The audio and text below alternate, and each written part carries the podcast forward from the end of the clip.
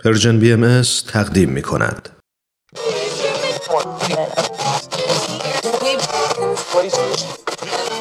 اگه امروز حالت خوبه اگه یه عالمه انرژی مثبت داری اگه حس خوبی داری و دلت نمی‌خواد که اونو از دست بدی اگه می‌خوای برای شروع هفته تازه انگیزه داشته باشی فقط کافیه که فرکانس ذهن تو روی موج مثبت رادیوی ما تنظیم کنی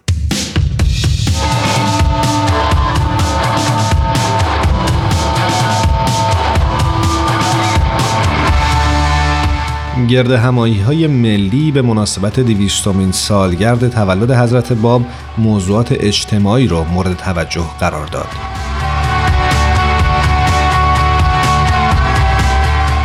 جشن هایی که در سال گذشته میلادی به مناسبت دیویستومین سالگرد تولد حضرت باب با حضور رهبران اجتماع برگزار شد علاوه بر جشن فرصتی برای تعمل درباره چالش های امروزی جهان هم بودند. در برخی از جوامع رهبران چنان تحت تاثیر قرار گرفته بودند که از مشارکت جامعه باهایی در بهبود اجتماع در این دوران خاص قدردانی کردند.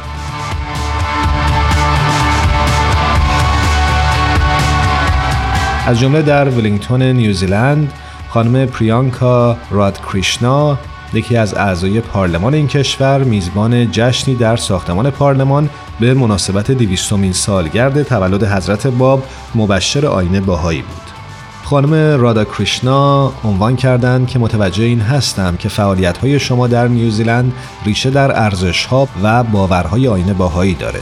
از جمله پرورش ارزشهایی مثل عشق، وحدت و مهربانی به کودکان، تشویق جوانان برای اون که عامل تغییرات سازنده باشند و مشارکت در گفتگوهای سراسر نیوزیلند در ارتباط با چالش‌های پیش روی ملت ما.